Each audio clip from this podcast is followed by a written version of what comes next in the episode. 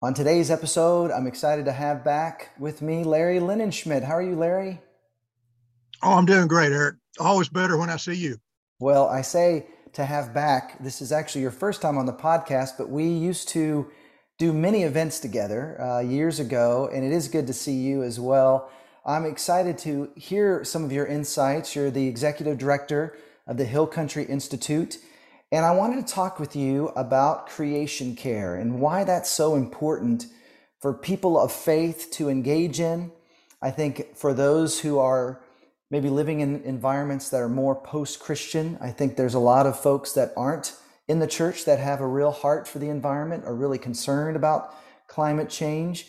Talk about how you've been engaged in this conversation in both uh, the world of nonprofit faith, but also in the world of uh, just folks who care may not have faith.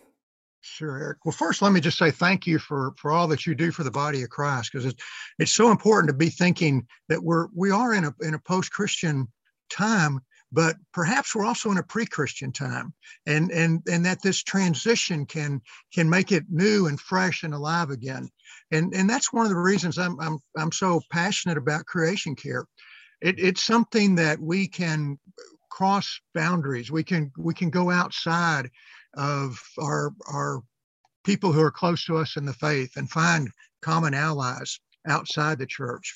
Uh, within the body of Christ, you know, the Hill Country Institute, we put on events about creation care. Uh, we have a, a, podcast and radio program called Hill Country Institute Live. It's available on your podcast app, and we've interviewed a lot of lot of people who are authors and leaders uh, within the church in creation care. And then out outside of the church, uh, well, within the church body, I'm, I'm a part of the Evangelical Environmental Network, and uh, it's a group of Christians that are that are really all over the country and very involved with this type of, of effort to talk about it, find ways to come together and and and speak as well outside the church as well as in. And then I also work with a group called the Citizens Climate Lobby, and we work uh, on some some very specific legislation. And I would say that in the Austin chapter, you know, there aren't a lot of Christians, but I'm I'm there, and they welcome me, and I welcome them, and, and we work well together. In, in fact, this week I testified at a uh, legislative committee of the Texas legislature uh, about uh, how we uh, approach clean air and and uh, issues of climate change in Texas. Wow, that's amazing. I'd love to hear more about that particular bill, but but also about what is some of the work that you're doing that is about fixing the environment, cleaning up the environment, helping take better care of of this beautiful world God has given us. Oh yeah, and and I, I think you know if you if you go out. Uh, you know, Gerard Manley Hopkins uh, talked about the grandeur of God. And, and if you go out in nature, you just can't help but appreciate God's creation. And I think uh, when you ask people, does nature help you get closer to the Lord? I think the answer is almost uniformly, well, yes, of course, you know, and it's all his handiwork. It's it's it's all for him and about him and through him. You know, in Colossians, you you you see this this great verse, Colossians 1, 15 through 17, that it's it's all for him. It's all his. So it, it helps me to think about this creation being God's. And in Genesis uh, 1, 26 to 28, God finished the creation except for this important part us. You know, He created humans. And He said, I want you to take care of my good creation. That's our calling. I want you to have stewardship. I want you to have dominion over it. And, and dominion means we take care of it. It doesn't mean we use it. It, it, it means that we, yes, we, we get things out of it. We grow, we, we do whatever. But uh, Eugene Peterson said, dominion, dominion doesn't mean doing what you want. It means caring for what's been given to you in a healthy way. And that's that's why that dominion word is such a key word. We all want to be thinking about how do we care for what God's given us. And that means clean air, clean water, uh, adapting to things that are going on, rising sea, warmer temperatures, all, all of that is part of our calling.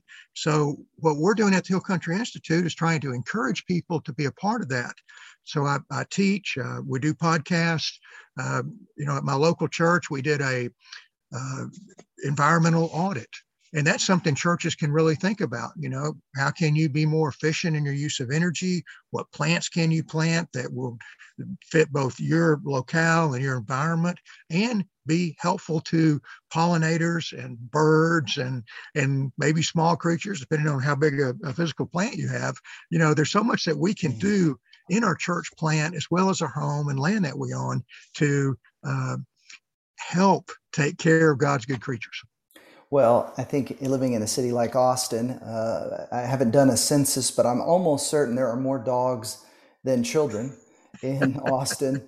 Uh, people here love their pets. I mean, uh, there are veterinarian clinics uh, all over the place. People are absolutely, you know, keeping that industry in business. There is a real love for nature, for animals. And so, for a person who uh, does not have faith, you know, the, what the news paints is a picture of Christians who are science deniers. You know, they mm-hmm. are uh, don't think climate change is real. They think of Christians as you know not taking good care of the earth or even caring about that sort of thing.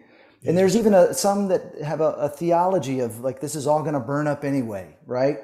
Whereas the scriptures yeah. start with heaven and earth are together and the Garden of Eden, and then it comes back together again, the new heaven and new earth, the last two chapters as well. You gave us some good theology earlier. Talk about why it's important for believers to see this as not just being good stewards, but also as an opportunity to develop relationships with people who don't have faith. Yeah, well, I think I think the first thing to, to think about is that it's God's world. All of creation is God's. And so by being a steward, you're you're just taking care of somebody else's stuff. You know, if if I loaned you my watch, I, mean, I don't even wear a watch anymore. I don't know why. What, what, if I loaned you my cell phone, let's say that, you know, you take good care of it because it's somebody else's. You wouldn't stomp on it, uh, you know. And it's the same with God's creation. So that's that's always a beginning point to come back to. And now for us, there's a there's a separation between the Creator and the creation, and that's a huge distinction. And sometimes non-believers don't see that they they you know and and and if you go into eastern religions there's a blurring of things that that comes about as well. Well to have that distinction and that separation we need to show that we can have that value creation and come alongside other people who care about it as well. I'm an avid birder. I work with the Audubon Society, and uh, you know we we try to protect places where where birds pass through. Austin is a, is a big migratory uh, center. And uh, we're, we're, at the time we're recording this, it's a great time to be out birding. The warblers are coming through, and warblers are wonderful. Fellow wrote a book said, "One more warbler," you know, just one more warbler. That's what, kind of what we all want. So how do we preserve that space? And working with Audubon gives me a chance to meet a lot of really good people who who care about this. The Citizens Climate Lobby uh, is another group that I work with, and we also we're focused on a piece of legislation about having a carbon fee and dividend, and we can we can go into that as much as we want. But the idea being that uh, Milton Friedman, an economist, said that we should tax pollution. So if we if we have a tax on carbon because it damages the environment, then we can give that money back to people, and that will also help the free market get to a point where the clean energy, just by virtue of being less expensive, will become more dominant. And, and there's good news on the on the clean energy front too. In the first quarter of this year, 34% of electric energy that was generated in Texas was from renewable energy. Wow. And uh, you know, we think of Texas as being this big oil and gas state, which it is. Uh, there's no doubt about it. But we're also the leading uh, uh generator of wind generated uh, energy in the in the 50 states. Wow. And with the uh, will probably be close to California, maybe even exceed California uh, in the next couple of years with solar. So we're, we're rapidly moving in that direction. And, uh, you know, and, and, and, thinking about power and speaking out about it uh, and, and advocating for green energy, that's, that's something else that we can join hands with people who are not believers and uh, and there's good good cause for that you know because when you burn coal you, you get carbon into the atmosphere mercury uh, I'm pro life, but I'm also uh, healthy life, healthy life in the womb and healthy life out of the womb. And the mercury that comes out of burning coal, um, as well as the other pollutants, are not good for the unborn. and not good for us who who are older. It maybe even contributed to some of us losing our hair. You know, for anybody that looks at this on Zoom, you can see it's yes. something got us. Something got us. Well, I do think there's something really beautiful about what you said about, you know, as people of faith, we should believe in the value of each human life, and that's including those who are living on planet Earth. And oftentimes, it's in poor parts of our country that uh, pollution runs rampant. It's in poor parts of our world that people yeah. are living in a situation that's really untenable. I love the very proactive way that you're engaged in politics, uh, but it's politics not for the sake of uh, kind of picking a side. You're you're more of a cause activist. And, and talk a little bit more about that. You're you're you might disagree on different elements of this party or that party, but you've as a person of faith, really chosen different issues that might upset some on one side or the other, but it's really grounded in your faith. Talk about that for a moment. Oh, absolutely. Yeah, I, I think um, let's think about worldview thinking. Okay, where do, where do we begin on a topic? Well, I like to begin with Scripture, and Scripture talks a lot about about creation care and the beauty of it, and uh, that that's always a place to start. Christopher Wright, uh, in his seminal work, uh, The Mission of God, wrote and it's the greatest commandment that we should love God that surely implies that we should treat what belongs to God with honor, care, and respect. That would be true in any human relationship. If you love someone, you care for what belongs to that person. Like you're not smashing my cell phone while ago. You know, that's the kind of thing. So so that's where we begin. We begin with loving God. We begin with going into the scripture. And then second, what do what do the experts say? You know whatever it is you're talking about if it's if it's racial relations what's the, the the story? What's it been like for someone to be black? What have they experienced? What was it like to hear from your grandfather about lynchings or your your father about the jim crow era? Uh, how did so you so you go where people know more about it. And there's no conflict between faith and science.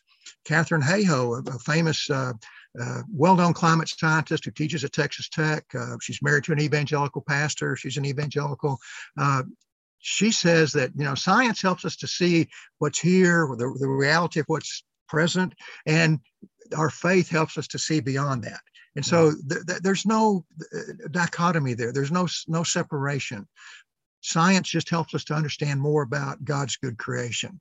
And the two books is a good way to describe that. The book of scripture, the book of science. So we go through science. And, and after we think through science and think through what we've, we've learned there, then we develop ideas about solutions. And those solutions can be at a personal level. Uh, they can be at a, at a, a, you know, like the church, thinking about what we can do with our property. They can be at a citywide level, a state level, nationally and internationally. So we begin to think about those things. And then, and only then, you know, go to politics. Always people want to start with politics. We're such a politically charged, uh, uh, rowdy generation, I guess. I, I don't know what to call it. You know, I'm a, I'm a baby boomer and and and sometime during our, maybe this is a good time. I just want to apologize because we made a mess of the creation and we made a mess of how people get along. And and uh, I'm sure hoping that millennials and Gen X and Gen Z, y'all, we're giving you a big load. I hope you'll carry it. I'm sorry. Mm. I apologize. But well, that's incredibly kind of you on behalf of all baby boomers and and I do think that you know Gen X along the way is what I am. You know, there is a sense of really millennials and Gen Z care more about the, the planet. You know, I think mm-hmm. in, in total and in many ways, they're seeing some of the adverse effects of, of some of the greenhouse gases and, and other things that um, seems to be, even in the Christian world, uh, less and less climate change deniers. You know, I, I, I do think that there is a sense of not only is this important in terms of connecting with people who might not vote the same way you might on other issues. This is also about reaching a younger generation, right? You're talking yes. about Gen Z and, and millennials and whoever else is after Gen Z. They're going to care about the, the environment far more than the church is known to care about it. I'd love for folks to know how to get a hold of your environmental audit or your website. What are some of the resources that you would recommend to churches that want to try to start this conversation? Oh, sure. Well, uh, A Rocha, it's capital A, new word, R O C H A, Arasha, which is Portuguese for the rock. is a is an environmental uh, organization of Christians uh, founded uh, by uh, an Anglican minister in Portugal, and they're on all continents now except uh, for uh, Antarctica. And they have projects there. They have project a project in Texas, for instance, a ranch that they're rehabilitating. if you're a rancher, farmer, have any size piece of land, there are things that you can do in leaving natural areas that will promote wildlife. So they're they're working on that. But A Rocha uh, has the capacity to do uh, an audit on your church, and uh, they're they're they're easy to find. A Rocha USA would be the organization, and uh, it, it's it, it, it's up. And, and, if you have any trouble finding it, hillcountryinstitute.org. Uh, you can you can email me at Larry Linenschmidt uh, at gmail.com. It's linen like a cloth and Schmidt. I spell it that way all the time. And I, one person gave a voicemail that said Larry Lennon cloth Schmidt called. So you never really know what people are hearing. But uh, but for the church, there's there's so there's the resource of actually checking out your physical plant, but there's also the resource of preparing people and teaching and uh, and I'm I'm delighted to come and teach. Uh, I know other folks with the Evangelical Environmental Network. Uh, by the way, EEN, Evangelical Environmental Network, also has uh, a lot of good resources. And uh, the leader, uh, Mitch Hescox, and he's a pastor, uh, and uh, a weatherman named Paul Douglas combined forces and created a book called Caring for Creation the Evangelical's Guide to Climate Change and a Healthy Environment. And it and it is probably the, the one single book that I would start with. There are a lot of really good Christian books on this on this topic, but uh, and I want to also say, if, if, evangelical is a word that turns you off, don't don't worry about reading that book because it's it's more. It, it he could have called it Christians, but I think it's trying to appeal to a more conservative side. You know, because like Eric, you mentioned the the political side. Uh, we want people that are that are self-identified evangelicals to know that there is a place to deal with uh, with climate change, with creation care, and all these things. So you can look up Evangelical Environmental Network. Uh, I'm glad to, to assist people as they're putting teaching programs together or to come teach. Uh, I like to go through these these three sections, particularly scripture, expertise. What do we do? And then maybe we talk politics. And when we and like you said, when we're when we're dealing with politics, maybe we can just focus on an issue because then then you can form forces uh, combine with people who you probably don't agree with on on a lot of things and and that's okay you know you you you don't have to to have all the toys you know you, you can share your toys so to speak and share your your work in this one area and it's so important to do that. That's great larry. Well thank you so much again. Hillcountryinstitute.org so many great resources. Keep up the great work. Very grateful for you. Thanks larry